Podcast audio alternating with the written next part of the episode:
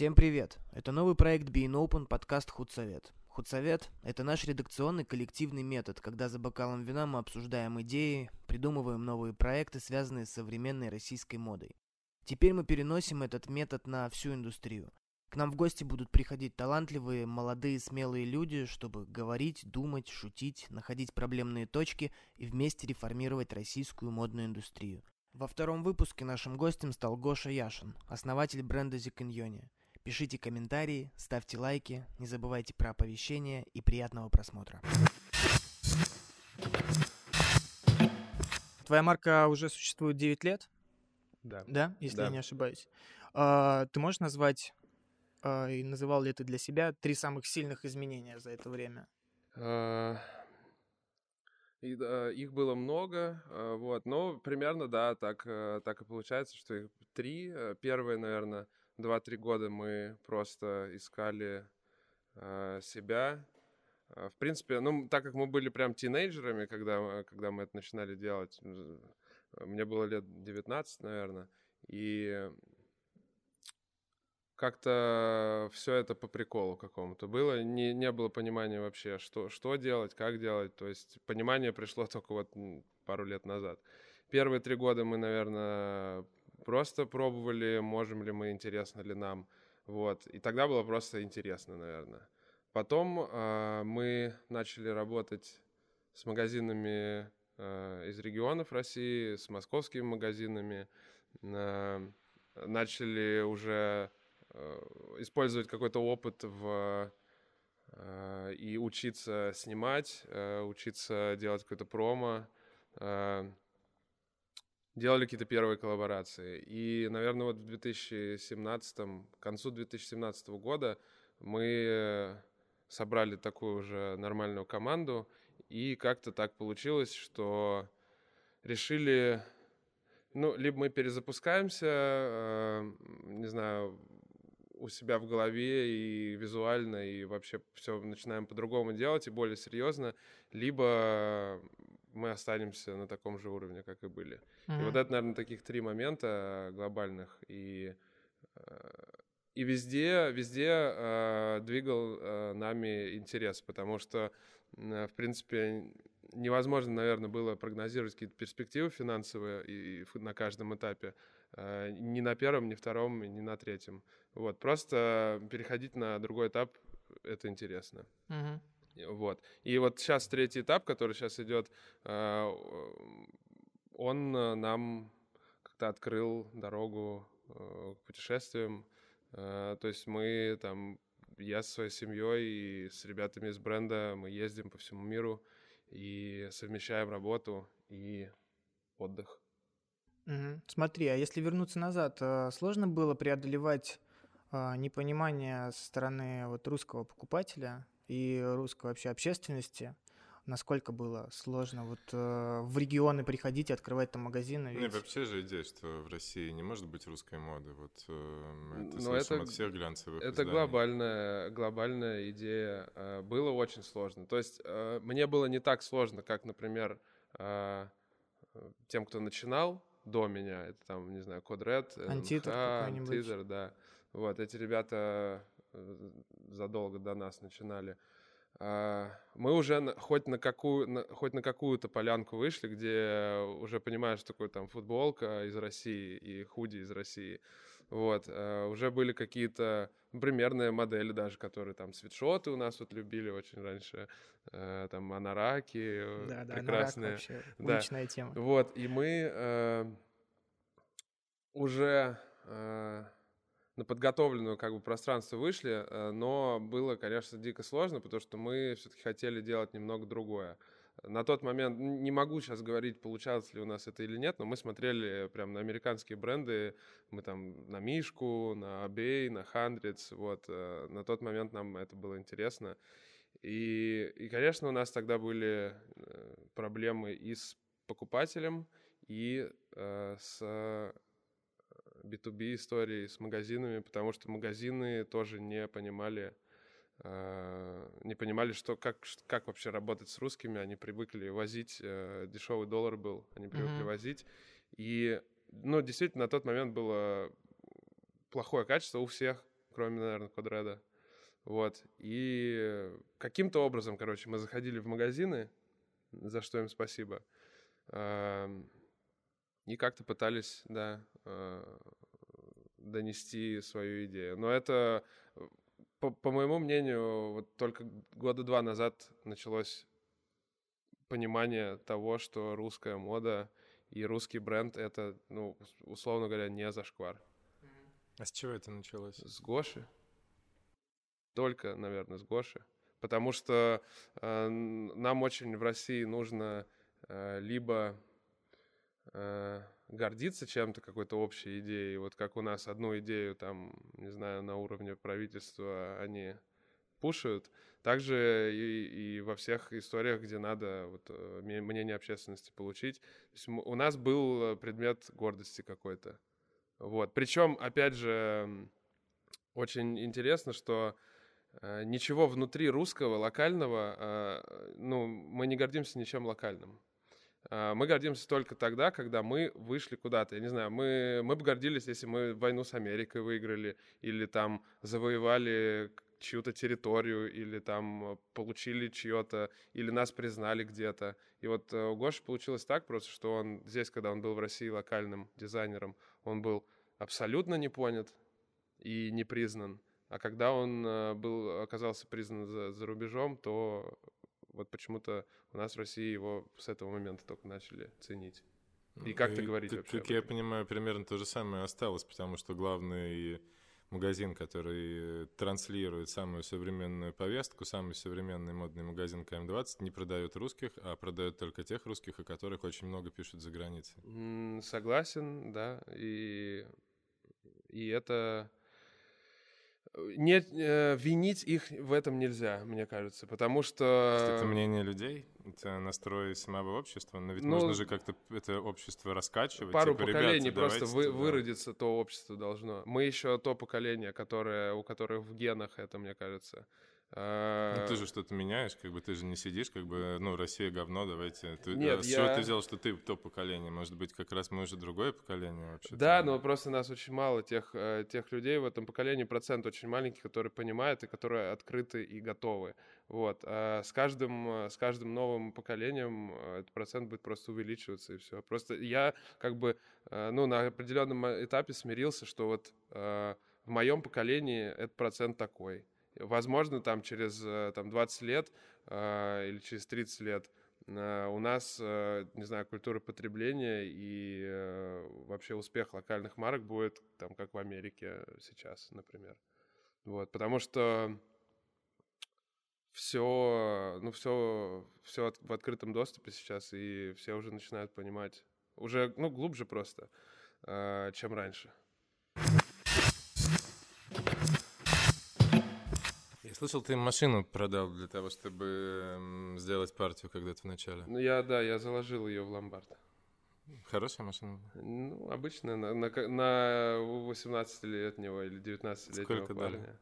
Дали? Я не знаю, может быть, 200 тысяч рублей. И что ты сделал? Неплохо. А, да. Я только что тоже продал машину, думаю, куда вложить. За, за 200? За 190. Не знаю, вложи... Обычная машина для... В отдых. Я очень э, веселюсь на э, популярных порталах, читаю, куда инвестировать 100 тысяч рублей. Не знаю, съездить в Поездку в Египет. В Египет, да, да. можно инвестировать. А, я... Ну, у меня были свои деньги. Почему я заложил машину? Потому что я потратил свои 100 тысяч рублей, с которых я начинал на партию футболок э, отвратительного качества. Я просто... Ну, я, как, как обычно, я поспешил, людей себя насмешил, и мы получили просто какашные футболки из э, там full лайкры, короткие, и мы даже не знали, как на них печатать. Вот, эти футболки, мне кажется, до сих пор где-то лежат. Вот, а потом э, появился мой партнер Максим, мы с ним давно дружили, жили рядом. Вот, и он вот мне как раз рассказал про то, что есть там вот индустрия стритвир в Америке. Там ребята делают, делают футболки, поддерживают экшн-спорт индустрию, поддерживают каких-то артистов, музыкантов. И э, вот на, уже на эту партию нужны были деньги. Я вот как раз, по-моему, да, заложил машину. Очень долго не мог не ее выкупить. Страшно было? А не, я, ну, мне не особо страшно. А что страшного-то? Ну, а, не знаю, проебать. Ну, проебать и проебешь и проебешь, как бы, зато какое-то время повеселишься. Ну, а до этого ты не знал э, о том, что существует вот стритвир одежда, и в России ее тоже делают? Э, скорее нет, чем да. То есть я пришел вообще из другого немного мира. Э, э, я, ну, я всегда увлекался модой, то есть мне, мне нравилось хорошо одеваться, но, mm-hmm. наверное, вот про стритвир-индустрию мне как раз вот Максим рассказал, и мне понравилось. Я в начал каком году? В десят, ну, в конце десятого, наверное, ближе к одиннадцатому, примерно так. А где тогда комьюнити, вокруг чего формировалось? А, вот самая, как бы, история, а, почему нам было так сложно, потому что мы не были в комьюнити никаком. А, я был из... Ну, как бы я все время... Я пытался заниматься бизнесом каким-то, я там, не знаю, например, торговал сантехникой, опто, оптом, пытался как-то заработать все время. И у нас, а Максим, он ну, то, он как бы все, э, все понимал, все видел, но тоже не могу сказать, что он был в каком-то комьюнити. И у нас, э, ну, те, тот круг общения, которым у меня был, у него был, они не были связаны вообще никак с модой. И мы начали вот просто пробиваться сами. Ну, слава богу, там, ВКонтакте. Ну, то есть правильно я понимаю, что современная марка — это прежде всего комьюнити, и вы, собственно, ваш э, успех, то, что вы сейчас одна из самых известных марок по всей России э, связан с тем, что вы смогли собрать это комьюнити. Мы его создали, да. И единственное... Есть, получается, что культура хотела создать это стритвир комьюнити, и вы стали этой точкой, ну, одной из точек, скажем одной так, из точек, которой собралась. Э, да, потому что там другие бренды э, уже вышли из какой-то субкультуры, вот, но, а у нас получилось, что мы сначала начали делать, делать, делать, мы были только про одежду, просто про одежду. И потом мы нащупали то место, эм, где мы бы хотели вот это комьюнити вокруг себя Когда собрать. это случилось? ну, я думаю, это в 2016 году случилось, когда мы В 2016 вы начали делать вечеринки? Да, мы вечеринки начали делать, и... И вечеринки, типа, вы сразу понимали, что вечеринка это будет что-то для создания комьюнити, или просто вам там мы просто... повезло с Наташей э, Монастыревой? Нет, мы на самом деле э, просто собрались, ну, вокруг нас как бы начало собираться не комьюнити людей, а комьюнити таких друзей из индустрии с теми, э, с кем нам было приятно общаться. То есть мы поддерживали какие-то отношения, э, не знаю, со спортсменами, с лидерами мнений, с э, диджеями. И в определенный момент просто мы решили для себя сделать просто вечеринку, потому что... Где была первая вечеринка? Откуда начинается комьюнити? Mel Space на Красном Октябре, 2016 год, первая вечеринка, стиль туса. Вот. Много народу. 800 человек было, да. Вы ожидали меньше или больше? Мы ожидали... Ну, у нас были вечеринки до этого. То есть я... Мне нравилось собирать людей, нам нравилось там выпивать ночью, слушать музыку, танцевать, плясать. Вот. И у нас приходило, ну, 100 человек приходило на вечеринки до этого. На презентации там, ну, 100-200 человек. То есть мы начали, э, начали еще до этого офлайн события какие-то делать. На вечеринку каким-то образом, не знаю, пришло там 800 человек. Э, я всегда думаю, что это только из-за того, что мы просто честно, честно делали это не ради денег и просто хотели угореть. И, и на тот момент просто уже ну, не, было, не было вечеринок, потому что э, был закат ну, как мне кажется, у АВГ. Да. А, потому что они, на самом деле, опередили немного время, они чуть раньше начали. В тринадцатом Да, они раньше начали сильно, вот, и они не попали вот в самый пик. А мы попали в самый пик, когда люди уже, молодежь, э, уже не хавает э, клубы, то есть им это не нужно. Они хотят вечеринки, сделанные своими людьми для своих. И мы Закрытые просто, причем. Да, и мы просто сделали так. Там фри-бар вообще? У нас был э, сначала фри-вход, с платным баром, ну там цены были копеечные какие-то, вот. Э, потом, э, потом мы... Фри-бар — это исключительно бизнес-схема, то есть... По привлечению? Да. Мы... И вообще у нас вот эта история с вечеринками получилась успешно и в плане сбора комьюнити, и в плане вообще повышения нашего имиджа, и в финансовом плане. Вы То зарабатывали? сами вечеринки, да? Да, мы зарабатывали очень много.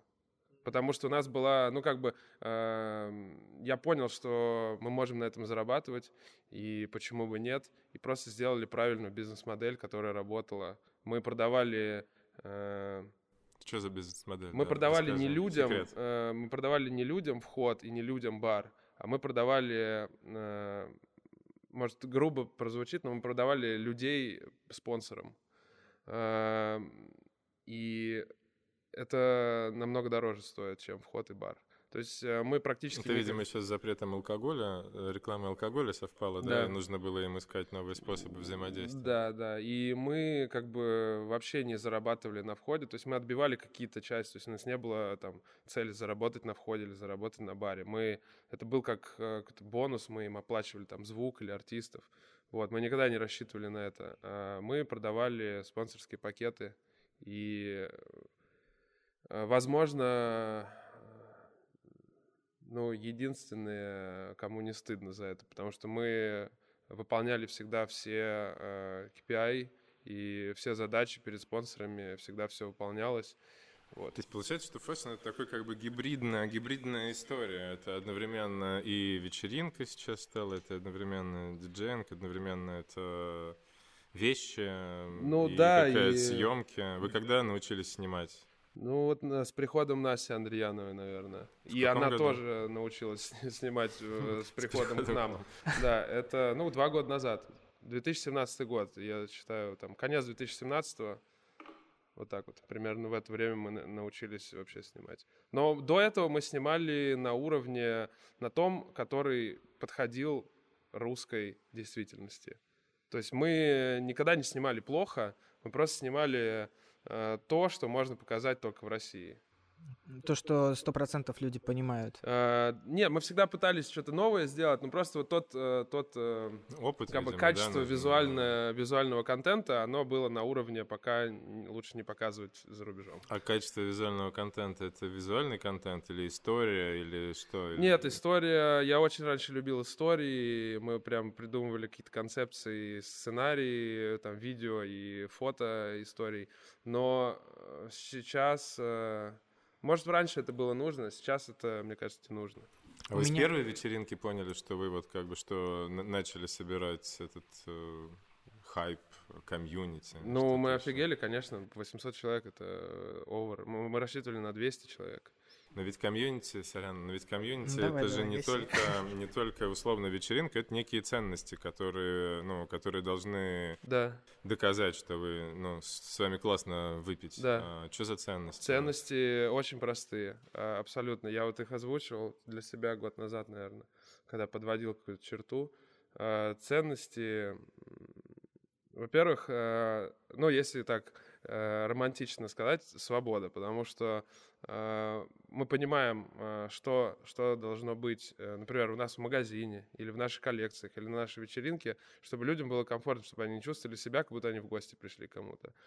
Э, плюс э, мы и, наши, и наша аудитория, все наши гости, э, любят три момента. Вот я выделил для себя. Э, они звучат глупо довольно, так и есть. Все любят кричать, прыгать и бухать.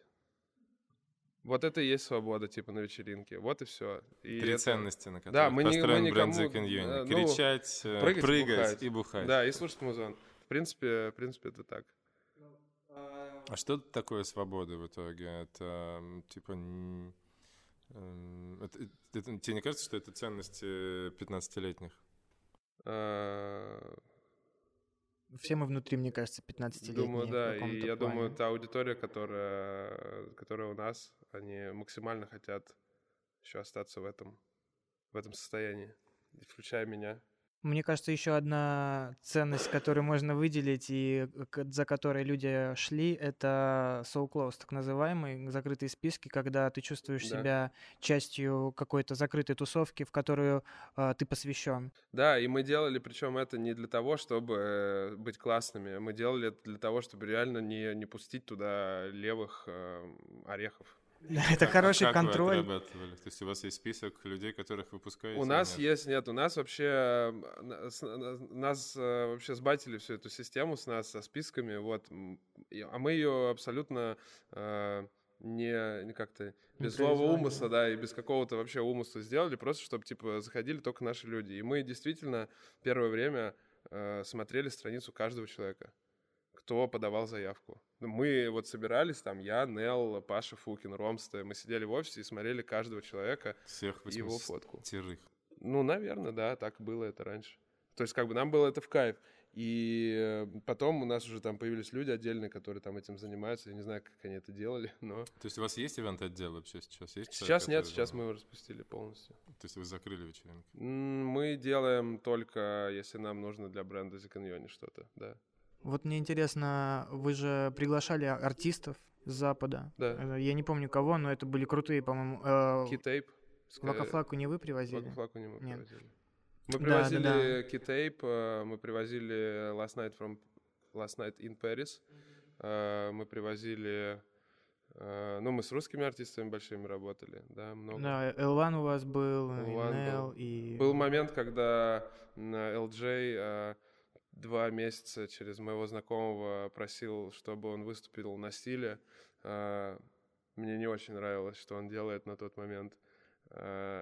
И я все-таки на каком-то стиле сказал, окей, да, пусть выступит. Он приехал, и там была какая-то проблема, что нам надо было звук потише там делать, потому что мы были на Брюсове, и приехал ОМОН с храма Христа Спасителя, и ему очень не нравилось, что мы посылаем всех нахуй, и они ага. это слышат. И в этот момент стоял диджей, о, LJ э, из флешки и говорил, блин, ну все, я вот приехал, пожалуйста. И я говорю, нет, чувак, сори, там, типа, надо чуть потише, не будет выступления. Это было в то время, когда вот его стиль, типа, обошки дымятся, подружки скучают, э, да? Ну да, наверное, такое... это был э, за секунду до розового вина. О, ну, вот. уже попозже немножко. Да. да. Ну, а в какой-то момент не казалось, что вот эта история с вечеринками, она э, в каком-то смысле заслоняет э, сам бренд непосредственно Зиканьоне, который вы делали? Как может заслонять? Это же основа бренда, комьюнити, мне кажется. Ну, что мы... Но когда наоборот... вечеринки, вечеринки в массах, в обществе, они стали популярнее, чем одежда. И а одежда стала... Одежда стала мерчем. Нет, нет а... на самом деле, да, на самом деле это правда. И э, Просто в тот момент мы поняли, что вот мы сейчас... Э, не поэтому действительно... ли вы затормозились, извини? Нет, мы не поэтому затормозились. Мы действительно понимали, что вот сейчас наше главное — это вечеринки. А в этот момент э, большая команда работала над перезапуском бренда. И мы никогда не напрямую не связывали бренд и вечеринки. То есть мы никогда даже лого свое на афишу не ставили. Мы всегда как бы держались, э, ну, обособленно.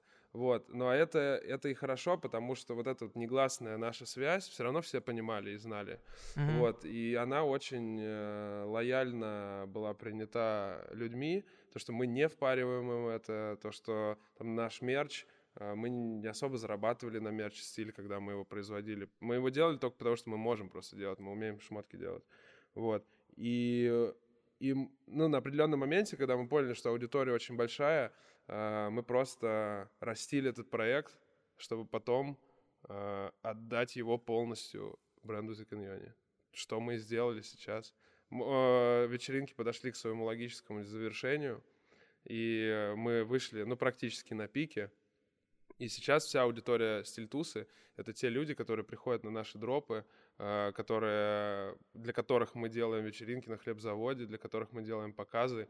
И это просто прошло просто супер. А прошло супер, потому что не было плана коварного изначально. Был просто план вот это и есть делать. система ценностей. А закончилось да. все стиль семьей, я так понимаю. Стиль семья, да, вот она и осталась. Это кульминация семья, потому что Звучит, за это время Туса стала... Туса стала, сем... Туса стала семьей, да? Да, Туса Повзрослели просто, ребята родили там. Да, и да, семья, бренд, вечеринка, комьюнити, и вот эта вот большая семья, которую как бы есть коровая наша аудитория, которая уже сама начинает транслировать и привлекать новую аудиторию. А в какой момент в итоге вот э, на, на пике, ты говоришь, вышли? Это 18-й год? Ну, пик, э, ну, самый пик, это был конец, э, наверное... Третьей бутылки. Да, да. Э, конец 17 -го года. Э, вот. А 18 год у нас были там несколько экспериментов. Мы запустили бренд «Стиль семья» как раз, сделали сезон. Потом мы съездили в тур по России с Берном. Э, и, и вот это был, наверное, пик. Вот в этом году мы делали какие-то вечеринки для спонсоров, но это был уже такое осколки.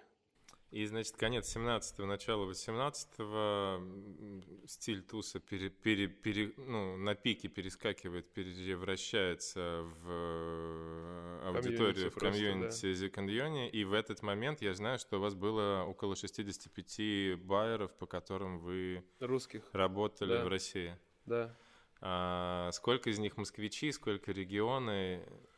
В Москве мы очень, в основном регионы, в Москве мы очень мало э, где продавались, потому что, во-первых, у нас был всегда интернет-магазин свой э, с доставкой удобной, с каким-то, ну, каким, каким-то шоурумом.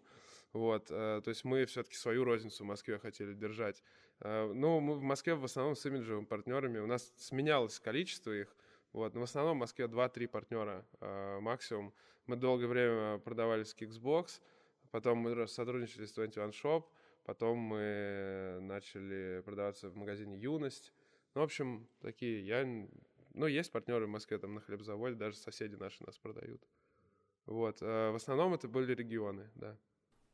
И что регионы, как много региональных байеров, что они в итоге, как, как, как вообще марки работают с региональными байерами, и, насколько я знаю, ты так слегка разочарован в этой истории? Я не, не разочарован, они мне, ну, э, я, я разочарован в том, что никуда это не движется, но все, что я хотел от них получить, я получил сполна.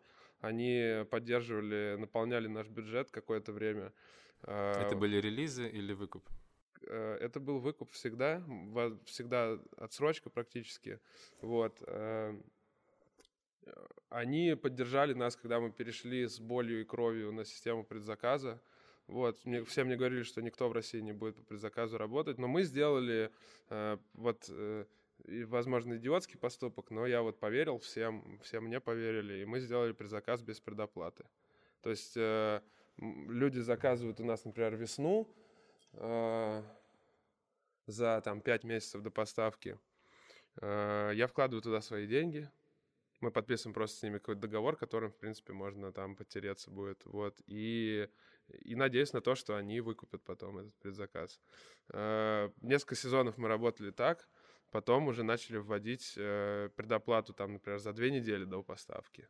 Вот. И сейчас мы работаем, ну, по еще одному на, на другом этапе уже э, финансовые, как бы, финансовых условий, тоже по предзаказу. То есть... Э, Я знаю, что сейчас был, у вас было 65 в начале 2018 да. года, и сейчас у вас сильно сократилось количество. Сколько сильно сейчас? сократилось. Сейчас 17 магазинов э, в России. Э, Почему произошло сокращение? Вы убрали маленьких в пользу больших? На самом деле в России как бы финансово Вообще сотрудничество с оптовыми партнерами в России для меня финансово неинтересно. А зачем я с ними сотрудничаю? Я сотрудничаю с ними, чтобы дать объем а, э, производству, а, дать объем, тем самым сократить себестоимость для своей розницы и себестоимость для западных заказов. Зарабатываем мы на заказах из-за рубежа и на своей рознице региональная оптовая сеть э, дает нам объем, ну и какую-то, конечно же, какую-то прибыль нам дает, э, но она несравнима как бы э, с теми э, сроками, насколько мы замораживаем эти деньги. Вот, э, в принципе... А какие объемы у вас вообще сейчас? Э, это можно назвать? Да, объемы... Я не знаю, ну вот коллекция, например, там Сезонная коллекция 20 тысяч единиц, 30 тысяч единиц. Вот. Это маленькие объемы абсолютно. А, в масштабе нашего ассортимента это довольно мало. А, но это не мало с э, приставкой «плохо», а мало с приставкой КПД у каждого, у каждого айтема намного больше, чем, э, например, у других брендов. Больше не нужно, да? Больше мы делаем столько, сколько хочет рынок и сколько нам нужно самим. Вот. Мы никогда, у нас нет товарных э, остатков, запасов, каких-то складов безумных. Мы как бы работаем по предзаказу, и у нас даже свободного склада нет. Вот, а то что есть, с остальными 43 ритейлерами э, произошло? Э, произошло на определенном отказали. этапе. На определенном и почему этапе, отказали?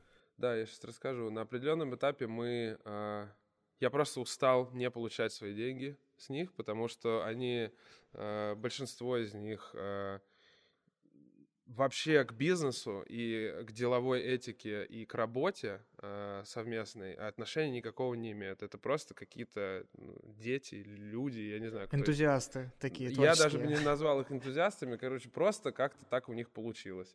Вот. Э, России они не хотят. Э, я их тоже понимаю, что у них там проблемы часто с деньгами, но есть э, примеры в соседних городах, например, люди, которые там по копеечке, по чуть-чуть, но выполняют свои обязательства, совсем все окей. Вот. Вот наступил такой момент, мы просто сели с моим оптовым менеджером, и он мне прям рассказывал про каждый магазин, потому что на определенном этапе я отстранился, потому что, ну, держать там 65 историй в голове, это довольно сложно.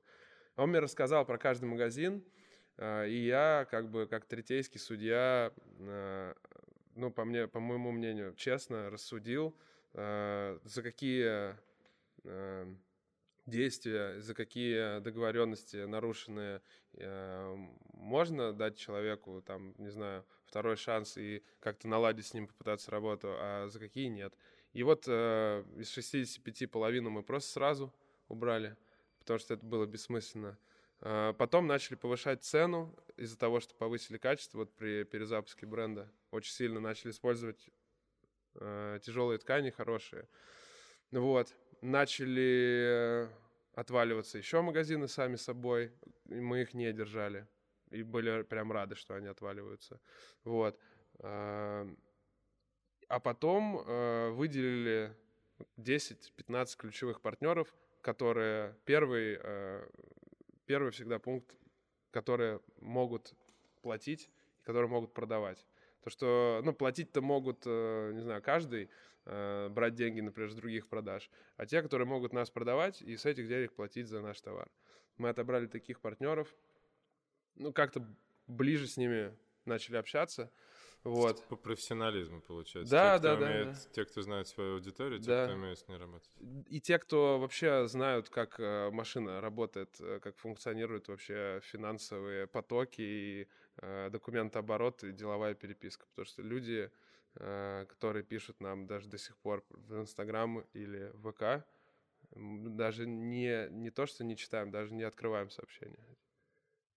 Просто из принципа, потому что... А может вообще сейчас из региона кто-нибудь вам написать на почту, например, а не куда-то, сказать, mm-hmm. что да, я готов у вас выкупить там вот небольшую партию, с, там, ты, ну, с предоплатой, например. Ну, Вы у нас возьмете? есть, э, да, у нас довольно сложная система, которую мы не можем нарушать, и им очень сложно, но те, кто могут выстоять, э, то есть э, они нам пишут, например, там, сейчас, хотят э, купить что-то. У нас нет свободного склада, мы не продаем остатки, мы работаем по предзаказу. Вот сейчас э, там заканчивается через 5 дней наконец-то предзаказ SS20, и, и вот если, например, нам через неделю человек позвонит, не знаю, позвонит, напишет на почту, ближайший слот для заказа у него будет в январе, когда мы будем продавать АВ-20. Вот ну, для людей это непонятно и сложно, особенно для маленьких магазинов начинающих, потому что они вообще не понимают, э, ну, как, что, предзаказ, там, типа, что так долго. Вот, планировать до 2020 года, до зимы, может, они закроются там. Вот, но те, кто остаются, да, но у нас, э, я не слышал, что у нас новые магазины прибавляются. Это вот. кризис, да, вообще? Это говорит о том, что... Это естественный отбор. Э, То есть вы дали шанс, э, сейчас поняли, что нужно работать с более профессиональными партнерами, иначе вы не ну, сможете да. развиваться дальше. И мы не сможем развиваться, да, и у нас уже не тот имидж, чтобы продаваться там в малюсеньких магазинах, которые там располагаются на пятом этаже жилого дома в Нижнекамске там, вот, и э, мы не хотим обесценивать свой продукт э, плохими партнерами, э, и просто, да, так, так, так нам комфортнее сейчас. Понял. Вы сейчас активно осваиваете, осваиваете западный рынок, а, и начало работы с ним как-то изменило ваши бизнес-процессы? No. Сдвинулись там сезоны или какие-то истории? То есть вам, получается, нужно произвести большую партию в ну, в другое время? В другое время, абсолютно. Насколько сдвинулось по времени? На вообще? полгода, на 7 месяцев. То есть это, я вот когда говорю, что мы на предзаказ с кровью и болью проходили, это было самое сложное, что вообще было у меня на самом, ну, за всю историю. Э, даже сложнее, А чем... с какого на какой, еще раз объясни? Вот Э, вы мы, мы в шили в 18-м сезон. году- Мы шили в сезон. 17-й год мы шили в сезон. То есть у нас был... Ну, типа любой мог написать и да, сказать, у нас я был, хочу, у нас и был вы ему свободный отправляли. склад. Ну, не то, что даже так, но у нас э, была заказная сессия, например, зимы. Она у нас была Осенью, в да? июне, да. Ну, в ию- июль, там, август. А, а, нет, даже да. Да, мы шили, э, шили, шили, шили, шили сами, определяли количество, шили в свободный склад. И потом, например, в сентябре рассылали всем, типа, ребята, вот свободный склад, покупаем, а, заказываем. И вдруг там, например, э, я просто дат точных не помню, когда мы первый раз в Париж поехали. а, И вдруг мы вот что-то, например, там мы только-только сшили, э, сшили весну, и, и нам э, в июне ехать в Париж. И, и нам надо зиму уже. А, И для нас это было супер сложно, то есть мы перепрыгнули, ну сначала на полгода, сейчас мы на 7 месяцев а, до сезона находимся. Вот, и это было дико сложно. И вот, ну, как бы И Париж... под это вы перестроили, Под это мы говоря, вообще и всё р- весь перестроили. русский... Мы перестроили вообще всю модель, да, оптовый. всю бизнес-модель оптовую. И опять же, это получилось только потому, что мы просто хотели поехать в Париж. Не потому, что это было так, там, нам надо предзаказ. Если бы не было Парижа, мы бы еще, может, на свободном складе сидели бы и сидели. А так тут э, сделали коллекцию, вроде как получилось за этот срок сделать. Привезли ее в Париж, сделали сэмплы. Когда это первый раз? По-моему, июнь 18 года. То есть вы не сразу, не в первом шоуруме Диапрогресса Не в первом, участвовали? не в первом. Вот. э, И мы сумели это сделать, и уже вот коллекция готова, и у тебя сразу остается время на следующую. То есть э, перепрыгнуть надо один раз. Очень больно, а потом, э, да, и финансово это было сложно, потому что предзаказ все-таки это очень долгие деньги, и Но они же предоплачивают. Нет, как вообще устроена модель там вот у Диапрогресса и у Очень ребят? сложно. То есть э, я не могу сказать, что в России такие плохие все партнеры оптовые, а на Западе хорошие. На Западе тоже очень сложные. Первое, им э, пока что очень сильно пофигу на нас, на всех на нас, на русских, на украинцев, на всех, на грузинов. э, все- весь СНГ для них это ге- геморрой скорее, чем какой-то плюс. А, То, что они хотят э, нас покупать и покупают нас, а, за это им респект. а, а, Они тем самым обновляют бренд-лист и пробуют постоянно что-то новое. А, Но в плане оплат, в плане коммуникации, коммуникация отвратительная абсолютно. То есть там, ну, бывают магазины, которым надо 10 писем написать просто с одним вопросом, чтобы они ответили. Постоянно меняются менеджеры, переключения с одного на другого, а, с- опять заново всю историю рассказывать нашу. И, ну, мы вот сейчас, как бы прошло, прошло то время, э, когда мы только, ну, были рады хоть к чему-то, а сейчас мы уже чему-то не рады. То есть мы уже сейчас от западных некоторых магазинов можем отказаться. Можешь рассказать, как вообще устроена работа, ну вот, например, Selfridges, Мгм. да? Я испытал огромную гордость, когда увидел, что там ваши вещи лежат рядом с Гуччи Да. Balenciaga. Это было и неожиданно, и очень круто. А, да, мы- Как э, была устроена работа? Это какой шоурум? Это Selfridges нас заказали в первом же шоуруме. То есть это э, летом? Летом, да. Но это была коллекция АВ-18. АВ-18. Да. то М, а, И она и показывалась АВ-18. и шоурум Да, да, да. А, да, АВ-18. потому что То есть вы сдвинули сроки в другую Да, сторону. да, да, да, да. Вместо того, чтобы двигать вперед, В общем, показали мы- предыдущие. Да, мы... э, Вот как нужно двигать сроки. Короче, мы вот там как как-то... попасть в диапрогресс, а потом уже геморрой сам уже собой возникает, Да. когда Селфридж говорит, окей, давайте, Да. ребят, на сколько они заказали? На, там, не знаю, на 15 тысяч евро. 15 тысяч евро, и все, и началось. Они Вот. сделали предоплату? Нет, они не сделали предоплату. Мы очень тогда аккуратно с этим э, делом работали. То есть у нас как бы были свободные средства. а, Мы не стали брать предоплату. А, Боялись, что... Мы боялись, что им может не понравиться, что им будет некомфортно. Вот. И э, мы просто там на частном слове, на каком-то мини-инвойсе э, сделали... Они сделали заказ, мы приняли его в работу. А Вы вообще переписывались или... А, вообще а, переписываемся мы. То есть Zero Progress а, отходит на моменте высла... предоставление нам заказа. То есть он присылает нам заказ, грубо да, он, он высылает... Как, как заказ? Что это за бумажка? Как она называется? Это наш line sheet. Line sheet, а, да. они присылают. Да, и... они заполняют таблицу с картинками, вбивают туда количество, которое им нужно. От Dear Progress мы получаем эту таблицу и уже переключаем всю коммуникацию на нашего менеджера. То есть выставление счетов. Да, э, это мы напрямую с Selfridges. Да, мы напрямую с Selfridges работаем. Dear Progress подключается, когда какие-то спорные вопросы, э, какая-то там долгая очень коммуникация, они подключаются, пушают их, и потом опять возвращается все к нам. А, вот, и Selfridges, ну, к примеру, Selfridges э, платили нам, просрочили платеж на три месяца. Вот как бы они тоже все не, не, не пушистые. То есть в тот момент, когда вы нервно переделывали производство да. на 6 месяцев вперед, на да. 7 в итоге, они еще и задержали на 3 месяца? Да, на 3 месяца задержали. Большой был э, кассовый разрыв?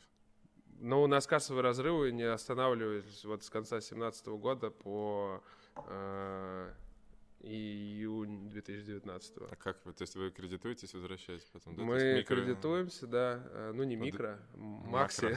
Макроаккредитация. Да, вот. Э, кредитуемся. Э, ну, не постоянно. Был большой кредит. Какие-то маленькие? Нет, был большой кредит. Ну, в смысле, по срокам? По срокам нет, большой долгий кредит.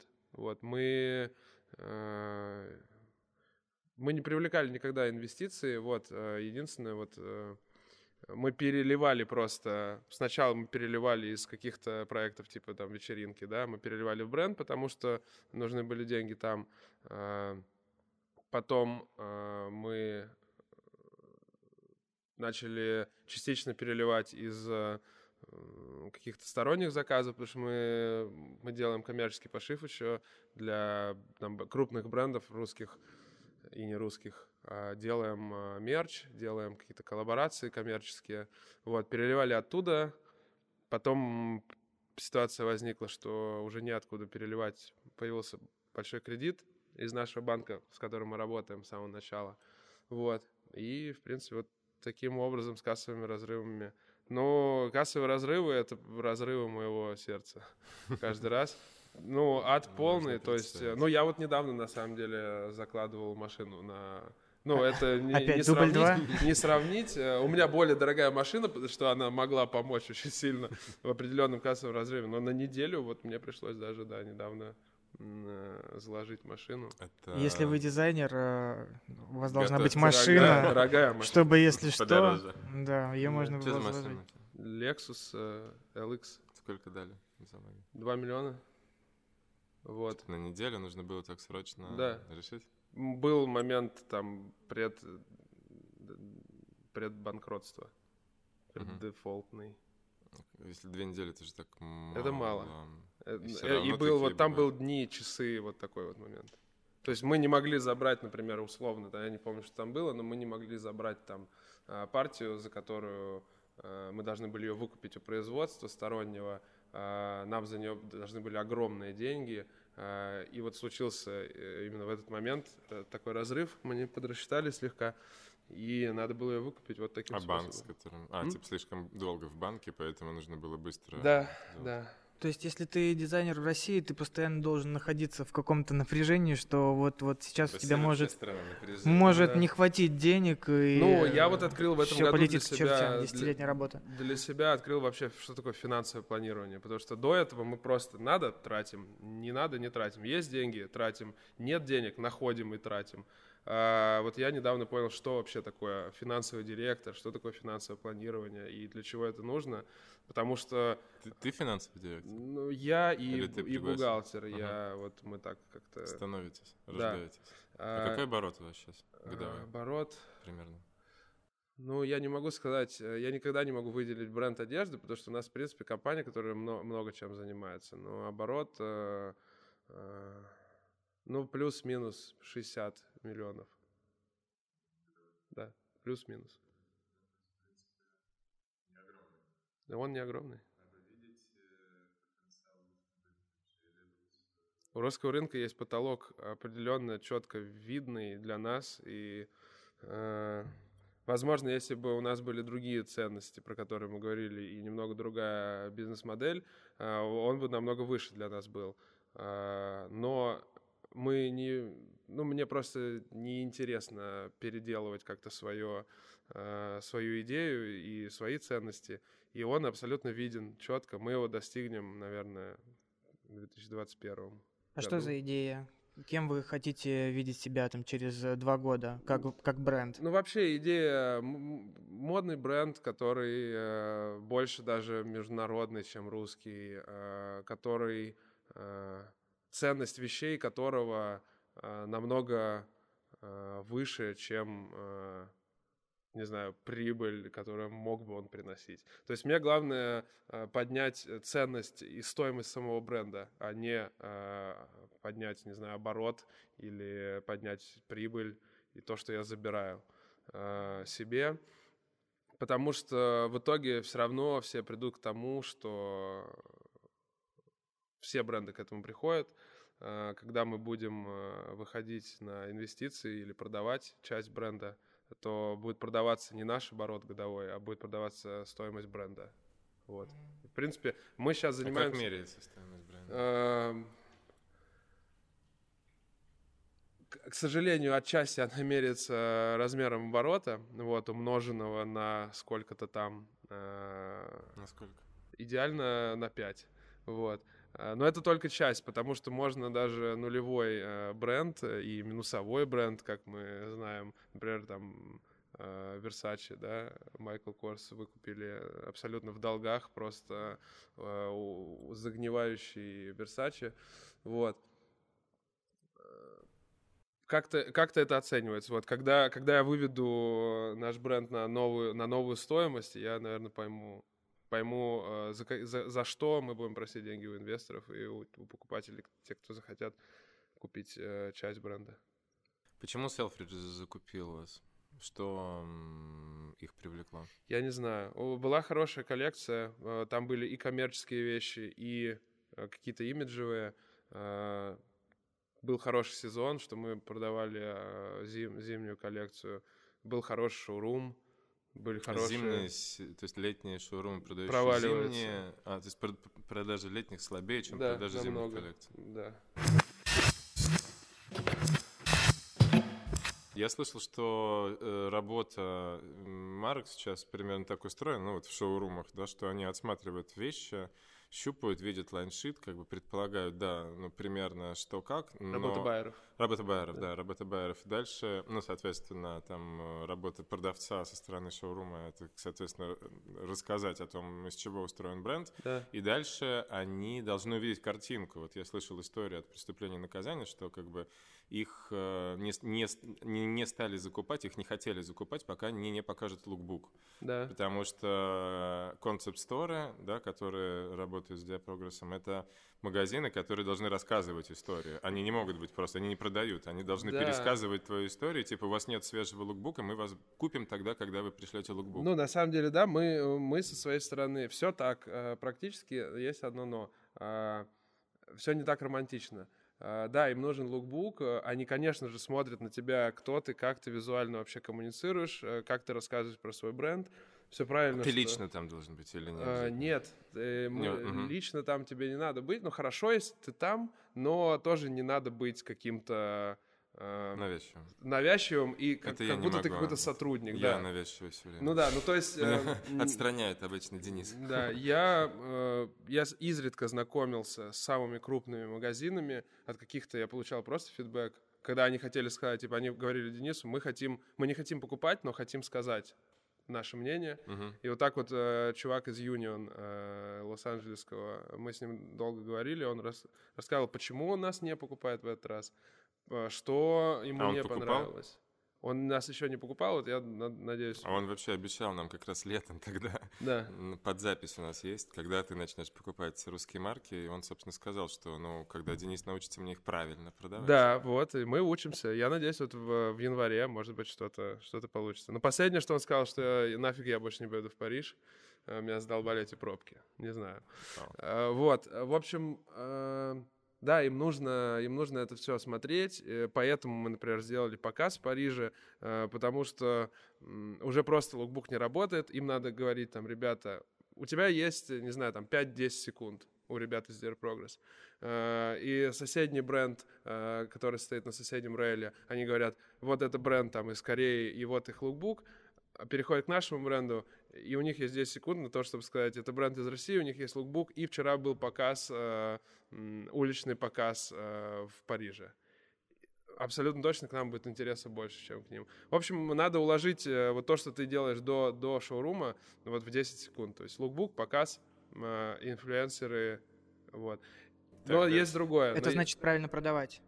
Да, это просто правила игры такие, но есть другое. Они смотрят на лукбук и смотрят на показ, не, и смотрят на где вы уже продаетесь, не только потому, что они хотят какую-то там романтичную историю у себя рассказать в соцсетях, они просто экономят время свое. Uh-huh. Это как триггеры такие, как а, точки, по которым ты, например, я, например, а, смотрю финансовый отчет, я не смотрю каждый заказ. Я смотрю там продажи на середину месяца, на конец месяца. Также они у них... Работа с лояльной аудиторией, э, да. визуал, э, визуал, и все за 10 секунд. Э, да, они продаются уже там-то, там-то, а если ты продаешь селфриджес, ты 10 кругов ада прошел просто. И значит, они э, понимают, да, твой бухгалтер уже... может это, Выросли твой брокер может это. после того, как вы селфриджес продали. Да, да, ну то есть селфриджес это был наш как бы такой... Это такой э, маркер. Да, да, типа, окей. что мы продаемся селфриджес. У меня просто сейчас э, ну, важ, важная идея, как бы почему ну вот эта новая волна, которую мы сейчас пытаемся вместе со всеми запустить в России, и почему супер важны Диапрогресс, ребят, потому что они отправляют русские марки независимые. Вот как раз Рик из Юниона э, сказал, да. что это я впервые вижу как бы андеграундный да. движ, я впервые вижу эту честную русскую моду российскую, а, и ну, уже многообразную. И забыл. А, и я отправляю... Но эти, эти вещи оказываются в концепт-сторах по всему миру. А концепт-сторы — это магазины с уникальным контентом, да. на который смотрят все. Да. Соответственно, если ты оказываешься в каком-то магазине, там, в КДВ, то, соответственно, идет реакция от других магазинов. Да. Ты почувствовал эту реакцию? А. Есть будущее у такой, как бы, новой волны?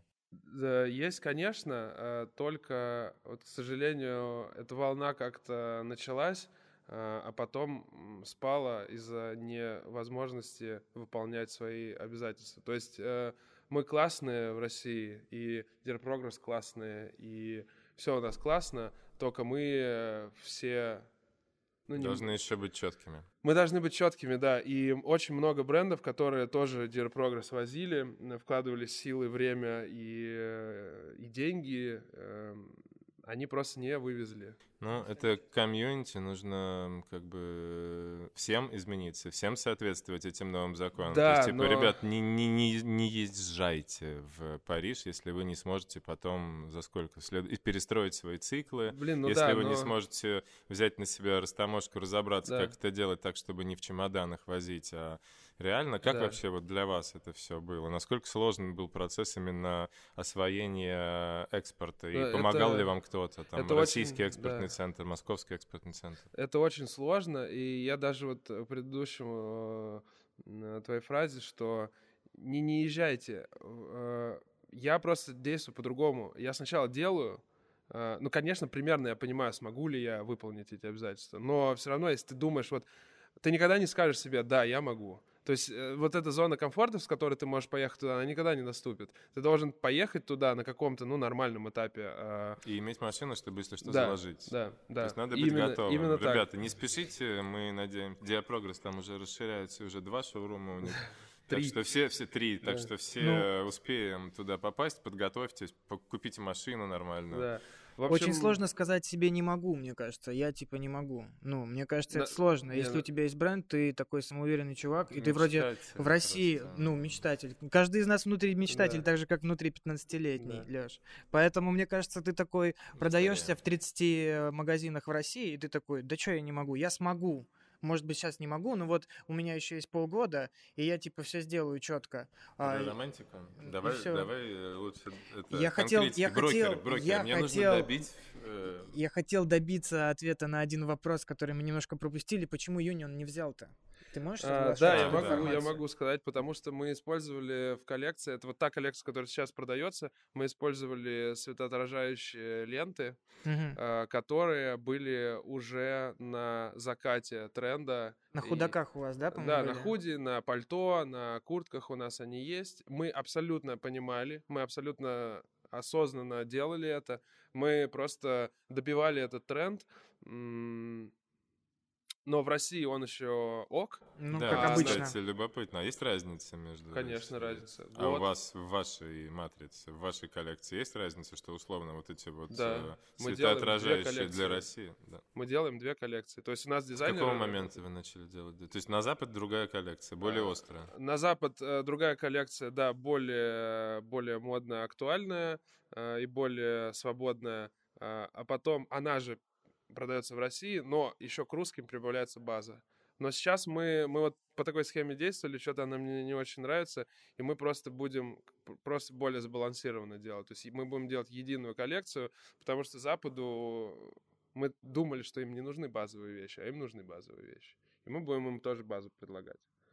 Вот. Слушай, а вот смотри, есть такой, такая проблемка вот у всей этой новой волны. А, это по сравнению с Гошей, да, вот Гоша, прекрасный его поступок, он как это, умирающий, воскресающий бог, он как бы вот сделал что-то и отошел, угу. пустив всех остальных как бы ребят вперед. Но Гоша был таким соучастником этой революции Микеле Гвасаля, который как бы угу. сказал, что новая красота, новая красота — это как бы видеть то, что вокруг, и в в реальном э, окружении да. у нас, как бы рассказывать о том, что это так. То есть, и он создал этот новый язык так немножко аутично, да, судя угу. по тому, что он так не особо со всеми общается, он, видимо, так немножко такой закрытый, Согласен. по крайней мере, как, как художник. А, и проблема новой волны в том, что не создается как бы какая-то своя очень сильно отличная эстетика. Это проблема в том, что маленькие пока бренды, а там типа Кам де Гарсон, который их пушает, или это проблема, в принципе, того, что, не знаю... Не могут придумать нового. Ну, я вот... Э, Чего-то. Тоже про это могу... Тоже думал про это много. Это а, главное, в чем там условно ВОК обвиняет русскую новую волну, типа, да. которая они там... Нет самобытности. В общем, нет самобытности. Вот э, абсолютно правило замкнутого круга. Нет самобытности, потому что у нас не такой вес, чтобы эту самобытность диктовать. Гоша был самобытный, никто никогда бы его не купил. Никто его не покупал, и, и было все очень плохо. Ком де Гарсон со своим весом а, смог а, представить самобытность. То есть ее да, нужно пушить. Его надо Нов, продать, ее надо нужно... продать. Новое нужно очень силой... Э... Либо делать это из Парижа, как это делал Гвасари. Да, либо в нужном месте, в нужное время, э, но тоже обладая огромными связями в индустрии. Либо э, кто-то большой, чтобы тебя пушнул. А, но, а, опять же... Все делают связи, да, да получается? Да, да. Экосистема. Связи и налаженная инфраструктура, потому что у Гоши, ну, у него не было инфраструктуры никакой, Комдогарсон ему шьют, там все вообще происходит. Вот, соответственно, мы не можем диктовать что-то новое, потому что у нас нет веса такого. Просто делать э, в стол э, дизайны новые, которые никто не будет покупать, которые не будут приняты, это удел э, неудачных проектов э, и финансово, и вообще, и вообще неудачных, потому что, ну, как бы, работать э, в стол никому радости не приносит. Э, соответственно, мы вынуждены на нашем уровне абсолютно четко следовать трендам каждый себе просто выбирает, в каком тренде он работает и в каком сегменте. Мы работаем вот в сегменте Гоша Демна. Кто-то работает вас, более мрачно. Почему берут вас, а не Гошу Демна? Мы дешевле. Мы дешевле. Мы новые, мы локальные, потому что огромный сейчас тренд на локальные бренды, независимые. А в чем бренды. вы локальные, если вы в тренде? А, Где граница? Даже не, не ладно, окей, не локальные, мы независимый бренд. Угу. Вот. Underground, вот это вот. Э, угу. Да, в, пла- в плане нашего посыла, в плане того, что нам можно, а многим другим нельзя, в плане того, что мы более flexible и мы более дешевые и мобильные, с нами можно говорить, например, ну, для Аса сейчас мы делаем, например, футболку, там, они попросили нас сделать футболку для них, мы сделали, там, а, кто-то большой там из Европы, очень большой онлайн-ритейлер, сейчас просит нас, там, хочет пол коллекции взять, и чтобы цена была в два раза меньше. И мы сейчас переделываем специально для них, э, часть коллекции, материалы? упрощаем, да, Крой. материалы. Это возможно вообще так сделать? Если большой заказ, то да. Если заказ там 100 тысяч евро, то да. А они в итоге, вот сейчас вы работаете с предоплатой, частичной предоплатой? И... А, мы, на самом деле, нет системы, как получится. Кто-то сделал предоплату, окей, 30%. Кто-то не сделал, мы не особо напрягаемся, потому что, в принципе, не верить им э, нет никаких предпосылок и резона, да. Потому а что... А как часто вы в Диапрогресс? Мы каждый... Каждый сезон, то есть четыре раза... Два раза. Два раза в год. Да, потому что мы не ездим на женский шоурум. А, на женский. Угу. Да, вот. Э, но плюс к этому вот сейчас начинает прибавляться, что мы э, силами Progress выставляемся в Америке, в Лас-Вегасе. А почему такой странный выбор вообще Лас-Вегас? Э, потому что был, э, была задача... Сколько стоит, кстати? Мы потратили 10 тысяч долларов на все, вот, под ключ. Э, и была задача именно с этой коллекции с SS20 быстро проверить, еще какой-то рынок прощупать. Э, было выгодное предложение именно от этой выставки в Лас-Вегасе Magic. Сделали нам 50% скидку на участие. И вообще одобрили нас, потому что мы первый русский бренд, который там когда-либо был вообще. И То как есть... прошло? Uh, прошла нормально, мы, мы получили... И кто там был еще? Там был бы? Денис. Не-не, я в смысле, а, какие еще бренды? Там было очень много брендов. Да, много, я смотрел. Там много брендов очень. туда перешли из uh, Agenda и еще из какой-то выставки, потому что вот именно вот этот Magic какой-то он более комфортный для всех. Рядом с нами был Chinatown Market, uh, рядом с нами был там какой-то Хайснабайте стенд, еще что-то. Вот, ну... То есть вы совсем там модные ребята? Мы были модные, да, ребята там, но мы поняли... Много народа вообще, много заказов, много контактов. Мало заказов, много контактов. Э, много э, этих, э, как бы, заявка на, не знаю, на сотрудничество. То есть, типа, люди говорят, мы хотим с вами работать, но и но пошли разные. Мы посмотрим, мы подумаем. Мы посмотрим. Да даже нет, мы Приезжайте. хотим с вами работать. В Америке просто очень ленивые и такие отчасти деревенские уклады, э, и они, им лень таможить, э, они хотят, чтобы им поставки были со склада в Америке, то есть мы туда все должны привезти, все растаможить, а им просто машинкой отправить в их магазин. Наверное, Европа, Америка, наверное, решается этот вопрос, в смысле, что там же, наверное... Ну, то есть я просто знаю, что вы в Европу в основном шипите сначала отправляя в Ригу. Да а потом из, э, условно, этого промежуточного склада в остальные места. Ведь в Америку, наверное, из Европы довольно просто отправить. Да, но... Э, Там еще не летают дроны. В, суть в том, что мы э, шипим в Ригу и растамаживаем там э, силами нашего партнера. То есть мы сами Это брокер просто. Ну, это не брокер, это скорее наш просто партнер. Ну, он помогает нам в этом. Брокер э, со стороны, с русской стороны работает. То есть uh-huh. он подготавливает все документы, декларирует груз из России. Э, дальше подключается доставщик, который перевозит этот груз э, после того, как он прошел таможню. Э, и самая вот проблема для Америки это то, что мы делаем доставку до аэропорта. Груз лежит в аэропорте, э, и представитель магазина должен сам сделать все документы, чтобы растаможить его, очистить. Вот это им лень. Просто тупо лень. А, некоторые используют, например, магазин DollSkill, э, который мы вот на неделю назад отправили поставку. А, история Xworks, э, которая они сотрудничают, например, с FedEx или UPS или DHL. Платят в 4 раза больше, в 3 раза больше. Но а, DHL и UPS все делают за них. И они потом э, эту, эту статью закладывают в в ритейл. Вот. А некоторые, некоторые просто не хотят так много тратить и не хотят жопу поднимать. И вот мы должны сейчас решить... Поднять, собственно. Э, поднять э, свою жопу и решить все за них. Их жопу мы не поднимем. У тебя такая модель у вообще у вашего бренда, э, она больше похожа на бизнес-модель, в отличие от всех остальных брендов в России, не всех остальных, но многих, по крайней мере, а, где главный человек это не дизайнер, а скорее такой э, чувак, который умеет все, и он скорее менеджерит и организовывает вот эти процессы mm-hmm. внутри коллектива. А не мешает ли это творческому подходу Э, когда ты там приходишь, например, ты хочешь сказать там своим дизайнерам, так, ребята, сейчас мы, я хочу сделать шорты, короче, сейчас мы сделаем клевые шорты, они тебе говорят, слушай, ну у нас э, не может быть сегодня шорт, потому что у нас должны быть штаны и толстовки, ну грубо ну, да. говоря, или пиджаки. Ну, происходит абсолютно наоборот, потому что я им, э, они мне говорят, ну, может быть, шорты сделаем. А, вот так. А я, а я говорю, нет, чуваки, у нас тут заказчик, там надо сделать. Ага. В общем, у меня, на самом деле, борьба э, вот последние два года, когда все начало так э, э, форму какую-то приобретать, у меня началась борьба внутри, кто я. Я директор или я... Э, ну, в общем, я SEO или я CCO. Я креативный директор или я генеральный директор. Вот. И вот как-то перевешивает меня все-таки в, ту степень, что я креативный директор, потому что э, я с точки зрения бизнеса иногда принимаю неправильные решения и такие довольно странные. Вот.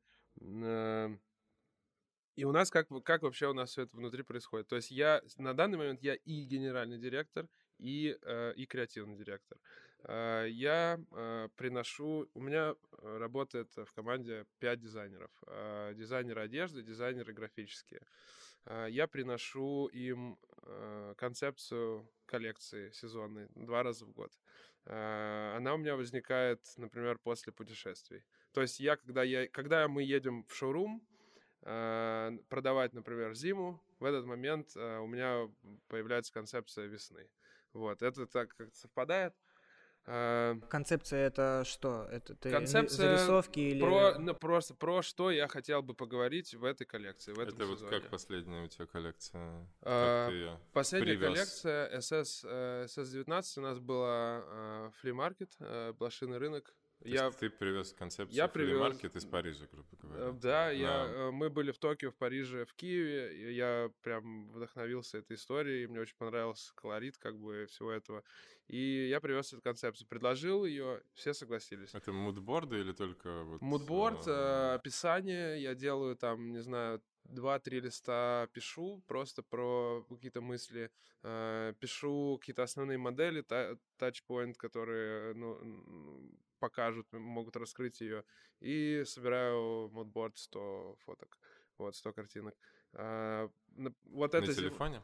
Да, да. В папочку типа сохраняешь, да. потом пересылаешь да. целиком. Вот, э, ну, у меня есть какое-то время, вот, ну, разработка концепции у меня в голове, чтобы это все устоялось, там, идея появляется, потом где-то 2-3 недели она меня интересует, э, я что-то на эту тему начинаю наблюдать вокруг себя, размышлять и искать, вот, а потом, когда он уже формируется, я приезжаю, она уже более таком деловом виде передается ребятам, вот, в виде какого-то ну, предложение. Uh, у нас была вот сейчас зима, которая продается, у нас идея multiply personality, uh, раздвоение личности и совмещение один, а, в один момент двух настроений. Да, у нас коллекция разделена на полностью черную часть, полностью цветную часть, радостную. Вот. Все равно я как, бизнес, как бы как э, бизнес-человек в каждую концепцию пытаюсь добавить э, правильные то есть я, я не делаю концепции, которые невозможно реализовать коммерчески. То есть э, история с двумя, с двумя частями коллекции существует для того, чтобы э, дать большой ассортимент, и некоторые байеры у нас закупали полностью черную часть, некоторые полностью цветную, а некоторые смешивали. То есть я не такой концептуальный, что я им буду говорить, нет, надо брать вот две части обязательно. Вот. Для того, чтобы расширить э, как бы рынок. Да, да, да. Просто я поклонник большого ассортимента, и я придумываю... Какой сейчас ассортимент?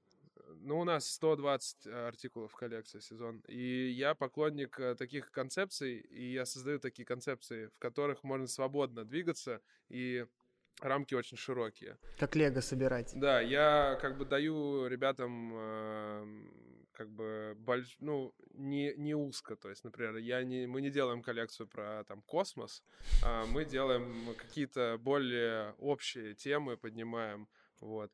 И я к ним прихожу, задвигаю эту тему, им либо нравится, либо нет. В большинстве случаев нравится не потому, что они мне хотят там, не знаю, а, как-то польстить, а просто потому, что действительно классные идеи в основном появляются.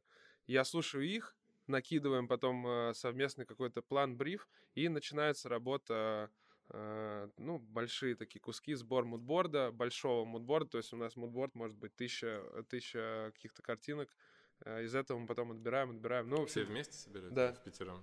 Да, ну, каждый по отдельности, э, вот, э, потом... А где мудборды? В Пинтересте? М? В Пинтересте мудборды или кто? Э, арена в основном сейчас. Арена? Да, и, ну, Пинтерест тоже, да. Я вообще просто, я в Инстаграм много э, собираю в предложенных, э, вообще везде, просто фоткаю что-то. Э, и потом мы отбираем мудборд, то есть финальный мудборд у нас там 150 э, картинок на просто муд, э, и где-то 100... Хранится варенье это? Я просто не знаю, что Нет, арена. арена Где это... это... Вот, это вы на стенку клеите? Арена — это подбор, э, я Это типа Pinterest э, Да. для индустрии, типа более правильно. Интерес для богатых. Да, да. И э, мы собираем это в Яндекс Диск просто в папке. И потом э, делаем еще, например, 150 э, картинок э, графический мудборд, то есть это куда графика будет идти, какие принты будут. Вот. И А это сколько вот у тебя, пять дизайнеров из них, сколько э, сколько три дизайнера, э, ну у меня так, два дизайнера вещи, э, два дизайнера графика и один дизайнер, технический дизайнер, который делает э, тех задания, который делает э, все предзаказные формы, э, верстает все это дело. Вот. Мгм. И сколько занимает времени, сейчас извини, сколько занимает времени от э, того, как ты подумал, о, клево было бы про блошиные рынки Да. рассказать, до того, как вы уже намечаете то, что будете отшивать, то есть э, намечаете готовый продукт. М, Ну, Уже- этапы, этапы. За- Вот запускаете. Сколько месяцев идет с- Да. сбор мудборда? Месяц? Ну, наверное? месяц, да, Дальше месяц. что Э, происходит? Дальше происходит... э, Технические, получается, Да, мокапы. э, вещи. Сначала скетчи, потом мокапы вещей. То есть мы сначала все вещи в фотошопе э, Франкенштейнов таких делаем. Мгм. Вот. э, Это где-то три недели тоже. Потом отправляете это Потом мы отбираем, отбираем, да, отбираем те мокапы, которые... А для кого новые. делаются макапы? Мокапы для нас, чтобы А, для вас. увидеть, да, чтобы увидеть, э, как это выглядит, наша Мгм. идея. Э, вот. Мокапы отбираются, отбираем, например, там 50-40 новых моделей. Э, ну, не, то, не просто новых, а там измененных каких-то, вот, с какими-то дополнениями. Э, они отправляются уже без меня э, между дизайнерами по одежде в техотдел, в лабораторию, которая делает демки. Это ваше. Да. То есть э, э, сколько человек работает? Это, грубо говоря, экспериментальное производство, то, что называется. Эксперимент, а, лаборатория мы её называем, да. Три человека, техотдел, Это какие профессии? а, технолог, а, конструктор-менеджер. Мгм. А опытные образцы вы делаете же, наверное? А, да, конечно. После демо, а, то есть мы сшили демо, м, А кто посмотрели. демо? Технолог. А, сам. технолог сам Да. Мгм. Вот, э, мы шили демо, посмотрели, как сидит, что поправить, что исправить, и смотря сколько дальше времени. Иногда, ну, то есть у нас были в- случаи, когда мы даже не демо, а мы э, вот мокап, шьется образец, через два дня мы улетаем в Париж с ним. Это так делать нельзя, вот. Но мы так делаем иногда. А, Погоди, он сам 150 вещей шьет, Да. э, технолог? Да, Все 150 Да. вещей, как бы за вот эти там полтора месяца? да. много с- получает Много технолог? спит. там. Он спит 4 часа в день, когда мы делаем сэмплы. Он иногда спит на, там в офисе. А если смотреть на это с другой стороны, было ли такое, что вы придумали вещь, а, сделали а, пробник, э, и он вообще не зашел, хотя вы думали, это будет такая супер шмотка, и вообще Да. сейчас будет клево, а он вообще не зашел, и такие, ну блин. Конечно. Ну, Немного, но процентов 10, потому что мы стараемся не нагружать так сильно бедного э, нашего человека, вот, э, чтобы он нас просто не послал в следующий раз. Э, Процентов 10, может, 5. Э, Некоторые сэмплы, когда, которые уже сэмплы, с которыми мы уже едем в Париж, после шоурума удаляются из коллекции, потому что их, а, никто не заказал, б, мы на них посмотрели недельку, типа, нам не понравилось. А, Некоторые сэмплы Саши с Денисом просто убирают с рейлов и говорят, это нельзя продавать. Мы говорим, Много «Ну, таких, тоже окей». 10%. Ну, Саша убирает минимум по два из коллекции. Вот Денис просто ходит и говорит, ой. Ой-ой-ой. Саша любит выбирать. Да, вот, ну, в принципе, как бы такой процесс. И я вот сейчас, на самом деле, в поисках, э, скорее всего, все-таки я решил, что я в поисках генерального директора, чем креативного директора. А может быть и креативного директора. А я И просто буду... Да, и генерального. А я... Так что креативные генеральные директора, Да, welcome. обращайтесь. Да, э, Пишите в комментариях на Pornhub. да. А я буду где-то вот летать. Между ними где-то. Везде парить. Я буду, да, летать по миру и придумывать концепции. И волшебной палочкой просто. Мечта, вот что значит Это мечта, свобода. Да. Дальше что происходит? Вот вы сделали, соответственно, в России вы ну, с выставками, ну, с CPM работать для вас не, не ваш формат. А Bean Open мы подтягиваем для того, чтобы он дошел до вашего формата. У нас есть пара идей, это мы потом обсудим. А, надеюсь, получится сделать тоже большую выставку, потому Супер. что у нас в, в планах делать такую большую выставку, на которой бы приезжали. Да, все говорят, что мы безумцы, что никто не приедет, но когда-то все говорили, что и моды в России нет. Да. А вот как бы, не знаю, мечта много что делает. И Нет, цель. Би- Bein Open в этом плане очень растет. Я рад. Мне нравится. Спасибо, мы стараемся. Yes. Отправили в Париж. Это вот цикл месяц, значит, э, картинки. Месяц примерно, соответственно, экспериментальное производство, да, еще, лаборатория. еще полтора месяца производства образцов. Где-то три с половиной месяца. А, образцы потом делаете. То есть вы в лаборатории делаете э, Демо. демки совсем, И, а потом вы их э, мы- отправляете мы, на стараемся, производство. Мы стараемся, да, чтобы уже образцы шили, конечно, фабрики. Мгм. Вот, но А Сколько некотор- фабрик, с которыми вы э, работаете? мы работаем где-то 6 фабрик. В каких городах они? Москва, это основная по трикотажу наша пока что. Э, Пермь, по-моему. Что-то такое. Но они у нас все время меняются. В Вроде Беларуси мы Все время меняются. А э, можешь вообще порекомендовать кого-то? Нет, все хуёво.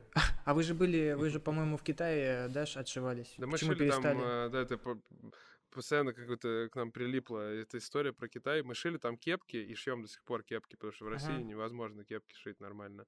И шили там раньше рюкзаки.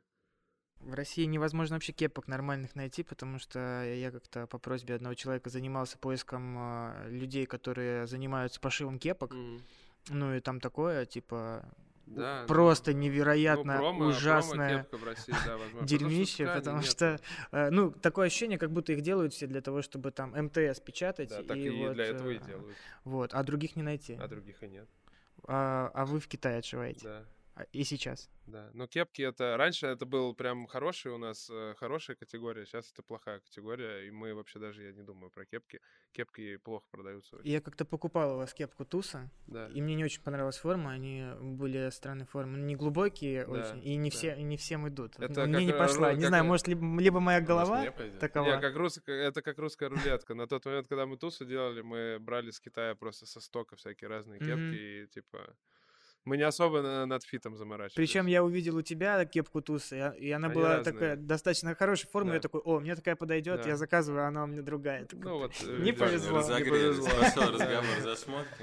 Ну, у нас же про шмотки. Погоди, я хочу про полтора месяца, которые вы работаете с вот этими производствами. Вы их ищете, сорян? Ничего. Э, Мы, ну смотри, у нас есть базовое производство в Москве, то есть это наша база. У нас э, фабрика в Москве базовая. Там тоже же нельзя называть. Тоже нельзя называть. Там же у нас есть офис. э, То есть дверь не до конца все-таки открыта. А это бессмысленно, потому что эта фабрика на, на пике мощностей работает, и даже если туда стукнешься, то, Да, скорее есть всего... такая тема. скорее Если всего, ты- они возьмут, то они завалят всех, грубо говоря. Да, не, они просто не возьмут, потому что либо ты просто встрянешь на полгода, пока будешь ждать, либо они просто... Ну, в общем, варианты не очень хорошие. Получается, вы все время ищете фабрики. Мы все время ищем фабрики, да. То есть вот базовая фабрика у нас есть, это хорошо. Базовую фабрику надо иметь. А, А раньше что у нас... вы шьете на базе? Ты просто только что говорил, что нужно э, ка- каждую категорию вещей Да. нужно шить в разных на Ну, так как наша базовая категория трикотаж, мы на ней шьем трикотаж. Мгм. Вот, футболки, иногда там часть толстовок. А, Также мы на ней можем шить очень маленькие тиражи, индивидуальные, практически ательешные, типа какие-то э, штаны, например. У нас не- немного штанов продается. Какие-то сложные вещи на ней, на ней, на ней мы шьем. Вот. Раньше у нас там базировался склад ткани, и вот с недавнего времени в этом году мы переехали на ту же территорию офисом и лабораторией. То есть э, базовая фабрика превратилась вообще в базу нашу. Э, mm-hmm. У нас там офис, и там же лаборатория, и это сократило разы абсолютно время затраченное на утверждение. И углеродный повестки. след еще, наверное. А? Углеродный след тоже, наверное, да. еще сократился. Да. Можно просто проснуться технологу да. у себя на предприятии и сразу заглянуть. Да, вот. Не э, давать подзатыльников, когда нужно срочно что-то делать. И... Ну вот у нас технолог ходит на фабрику три раза в день. И mm-hmm. они все равно умудряются косячить. Вот. А, плюс... Э, Сколько... Так, еще как вы ищете их? Как вы Ищет постоянно... технолог, но это в основном... То есть это его задача да, постоянно менять. А почему приходится постоянно менять? Э, не постоянно менять. Постоянно менять... А, приходится, потому что постоянно надо... То есть мы вышли на какую-то стабильность, у нас отработанная модель. Надо э, понизить себестоимость ее в производстве для этого приходится искать новую фабрику, потому что невозможно на фабрике в Москве просто взять, прийти и сказать, слушайте, ну, там, дешевле нам на 50% надо. Это невозможно. А, ищем в регионах, в Беларуси, например. А, в Беларуси хорошо шьют? Большие тиражи, если знать где. Вот у нас просто есть еще один типа мы называем тех, выездной технолог-консультант, который не в штате, но он как бы тоже в нашей команде работает. Э, женщина с опытом, и она шила, ну там, Белорусский трикотаж. Статичные тиражи. Вот, да, и в Беларуси есть фабрики, которые, например, Adidas шили. Или там э, еще какие-то бренды большие. Вот, да. И мы на этих фабриках, вот, э, например, коммерческие большие заказы мы в последнее время там шили, да, Беларусь и Россия. Ну, там больше вообще сохранилось фабрик в Беларуси, чем в а, Слушай, я, я даже не знаю, мне вот показывают срез, вот говорят, вот есть три фабрики хорошие. Я говорю, я окей. Окей, хорошо. А сколько времени занимает процесс производства сэмплов на вот этих фабриках? Ну вот где-то полтора месяца. Полтора месяца. Да. А почему так долго? Потому что... Переговоры, стоимость? Нет, один... Э, потому что огромная э, сетка ассортиментная, все модели разные. Э, одна, одну модель там запороли, потом там нужны принты. Ну, это такая бол- болото, как бы, в которое Окей. Okay, а это я идеальные говорю, как бы сроки. То есть я это, это идеальные. Не как иногда может взяли... быть демо плюс образцы за месяц. Вот такая есть задача. Я понял, я понял. А, соответственно, вот вы сделали их, полетели в Париж с ними уже, да? А, показали их. И дальше, а, через какое время к вам начинают приходить заказы? В течение какого периода еще? Ну, вот это тоже тяжеловато.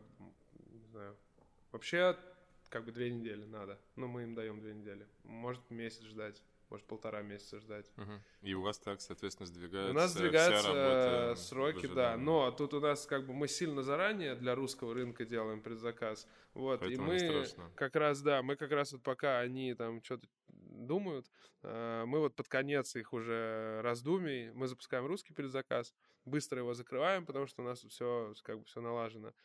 И вот концу русского предзаказа доезжают вот остальные, остальные, остальные магазины западные, и мы сразу запускаем производство. Ну и как только вот мы улетели в шоурум, э, технолог денек отдохнул э, и начинает э, по этой коллекции уже готовить ее к производству массовому. Вот. Угу.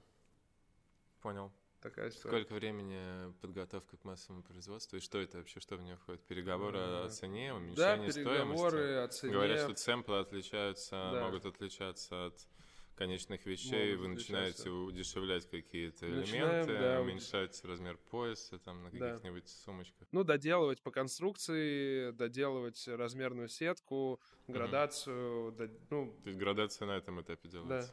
Да. Угу. Вот на сэмпле один размер делается. Угу. Вот э, мы вот так вот делаем. Ну, подбирают. И дальше, дальше, соответственно, сколько еще раз это время подготовки? Месяц? Месяц. Да. Месяц. И дальше сколько времени идет э, производство? производство? А, и, и, вам уже в этот, за, за, в этот момент уже оплатили иностранцы какую-то Да нет, часть? ну нет. Нет? Нет, мы, мы на свои все делаем. Будем, Окей, будем считать, что мы без предоплаты Хорошо, работаем. дальше, соответственно, а, э, производство. Производство бывает так, что... Ну, вообще, э, хорошо — это три месяца. А, плохо — это очень... Плохо — это два месяца, а очень плохо — это месяц. Бывает такое, что мы иногда делаем сезонную коллекцию за там месяц и неделю. это просто ад. А, ну, норм а, нормально, это два, два месяца. Это если вот два месяца с момента того, как все уехало на все фабрики. А фабрики с предоплатой работают или тоже постоплатой? А, некоторые с предоплатой, некоторые с постоплатой. Но в основном э, наша базовая работает с постоплатой полной, а все остальные с предоплатой. Мы говорим про, ну, ты в частности говоришь про то, что было много переходных моментов и сложных периодов. А какой вообще у тебя был самый серьезный кризис вот за все время создания марки? Ты можешь вспомнить, чтобы ты вот, ну, может быть, подумал, типа, все, просто нахер все и не хочу этим заниматься, буду, не знаю, там, создам СММ-агентство. Да, каждый ну, это вот сезонность, как есть сезонность, так есть сезонность вот этих мыслей. Нафиг все. Да? Абсолютно. После сезона, в начале Я даже, ну, это во время производства, скорее всего. Во время производства сезона, потому что в этот момент возникают кассовые разрывы, в этот момент э, э, нам приходят 98% хреновых новостей каждый день со всех производств, там что-то не, не хватило, что-то забра- отбраковали, вот. Хорошо, что мы на этом этапе научились отбраковывать. Вот. Но, конечно, это все, это все очень сложно. То есть мне нравится придумать идею э, э, и посмотреть э, на нее за три часа до выхода коллекции. Мне нравятся эти два момента. Mm-hmm. А вот эти вот э, месяцев между, это просто э, мне не очень нравится это. А что тебе? Я мягко говорю, это гребаный ад. А что тебя останавливает от того, чтобы, я не знаю, продать бренд и, э, не знаю, купить себе какой-нибудь... А, меня останавливает... Меня... А, точно, точно. Меня останавливает, да, во-первых... Э, Нужно умножить на 5 сначала. Успех останавливает, Да. Э, от необдуманных продаж. Во-первых, да, я хотел когда-то продать бренд, но он бы стоил ноль. Вообще, мне, честно говоря, рассказывают, что все в новой модной индустрии, ребята, а, постоянно хотят продать свой бизнес. Да, все, все хотят продать, но они просто надо а, сделать сначала очень-очень много всего, чтобы ты хотя бы за сколько-то мог это дело продать. Но да, у меня самый, ну, кризисы чем больше деньги, тем больше кризисы. Вот, когда-то э, там в, на, на начальных этапах было мало денег, кризисы, ну, они были, ну, такие. Ну, нет денег и нет денег. Сейчас, когда большие деньги, то тяжело, конечно. Но вот я говорил, в этом году мы два раза пред банкротство было. Это только за 2019 да, год? Да, два раза. А, а разве нельзя вот, э, например, какие-то программы, которые подхватывают в этот момент, там, не знаю, какие-то кредитные линии или что-то еще, чтобы государство поддержало, ну, то есть выступило гарантом за, залогов каких-то, что-то Не такое? было на тот момент... Э, мы просто неподготовленно вошли вот в эти кассовые разрывы, мы не ожидали, что будут такие проблемы, а, э, потому что не было финансового планирования. А, опять же, скажу, что Э, все, что связано с государством, э, не умеет реагировать так быстро на проблему. Вот. Э, Умеют проблема. реагировать только коммерческие организации. Вот. И то иногда даже кредит там это долго. Ну, опять же, повторюсь, это были наши ошибки. Вот. Но все равно всякие государственные истории это не быстро. Они тебя не спасут как в нужный момент.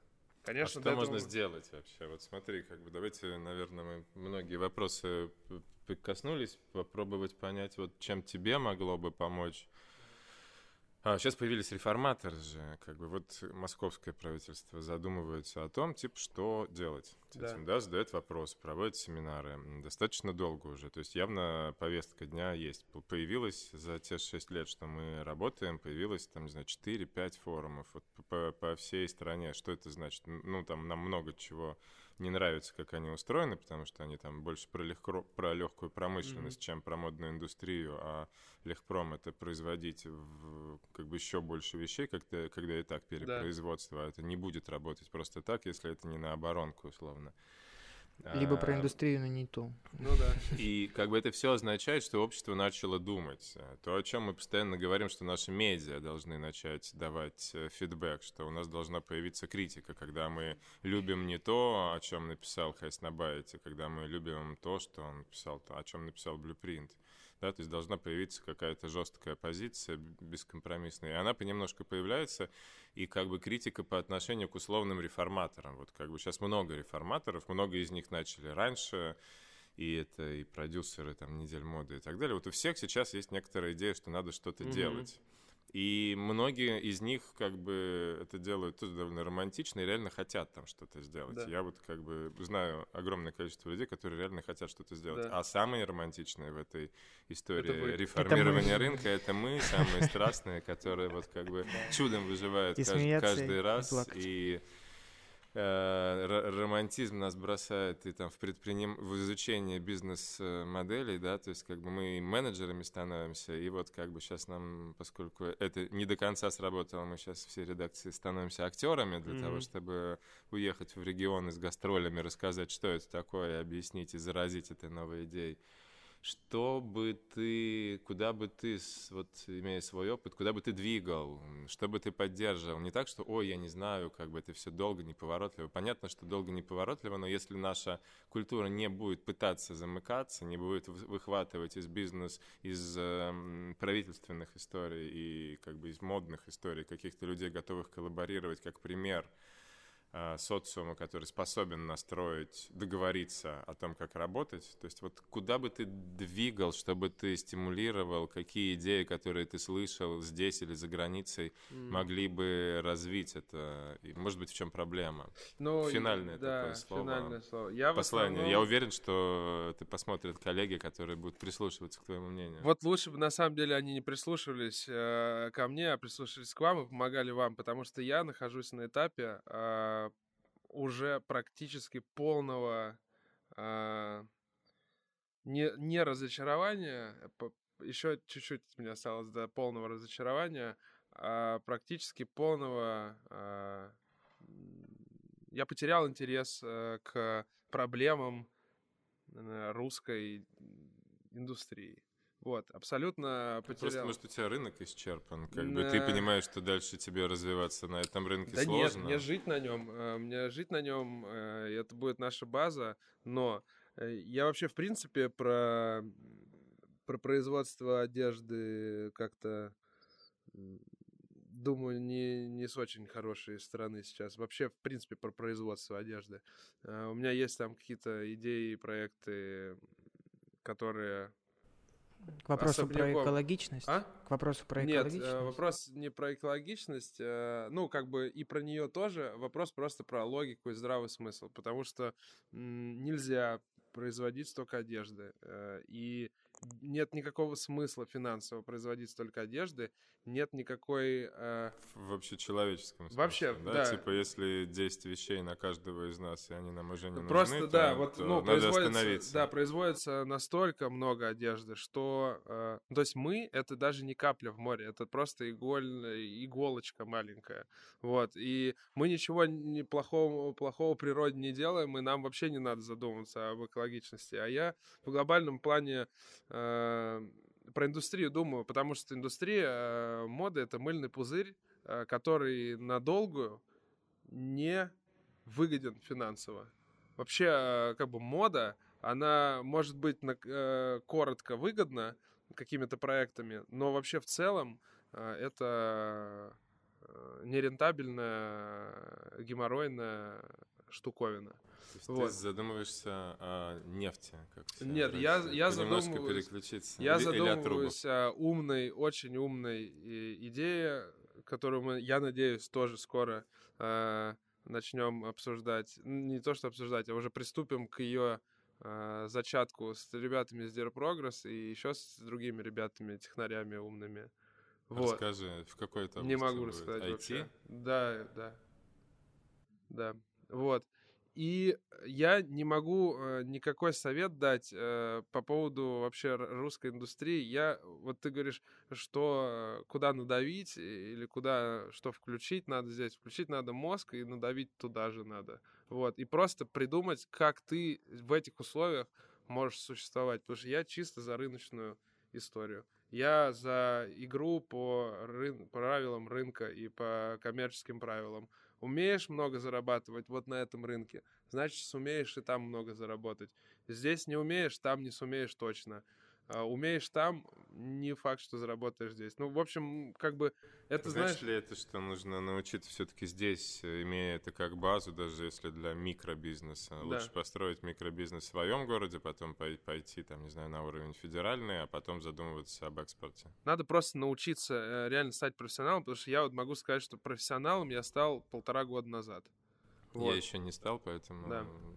А, у меня еще все впереди. Ну, на, на- на- Не говорим об Илье. да, на свой какой-то... Я-то уже давно. Да, на свой какой-то уровень Профи. я профессионально могу про какие-то вещи судить. Вот. И э, я скажу, что я нигде никакой поддержки не искал и не ищу.